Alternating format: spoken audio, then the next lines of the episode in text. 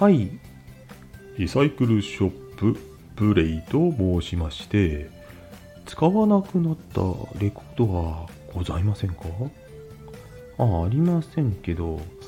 それでは不要になった本や電化製品などはいかがでしょうか？はあうちね引っ越したばかりで何もないんですよ。あれ？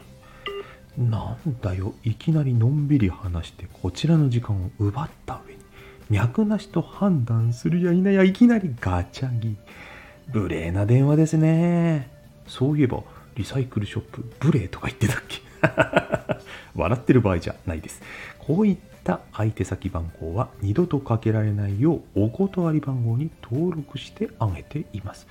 皆さんはこういった電話かかってきた時どうしていますか？